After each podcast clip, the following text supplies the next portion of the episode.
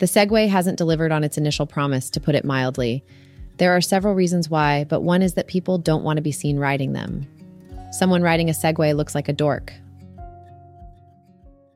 My friend Trevor Blackwell built his own Segway, which we called the Segwell. He also built a one wheeled version, the Eunicycle, which looks exactly like a regular unicycle till you realize the rider isn't pedaling. He has ridden them both to downtown Mountain View to get coffee. When he rides the Eunicycle, people smile at him. But when he rides the Segwell, they shout abuse from their cars. Too lazy to walk, you fucking homo. Why do Segways provoke this reaction? The reason you look like a dork riding a Segway is that you look smug. You don't seem to be working hard enough. Someone riding a motorcycle isn't working any harder. But because he's sitting astride it, he seems to be making an effort.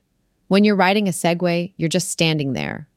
And someone who's being whisked along while seeming to do no work someone in a sedan chair, for example, can't help but look smug.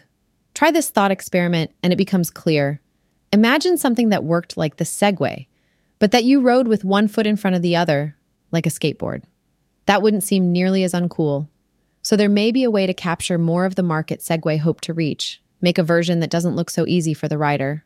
It would also be helpful if the styling was in the tradition of skateboards or bicycles rather than medical devices.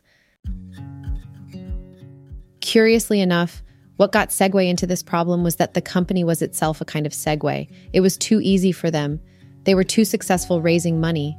If they'd had to grow the company gradually by iterating through several versions they sold to real users, they'd have learned pretty quickly that people looked stupid riding them.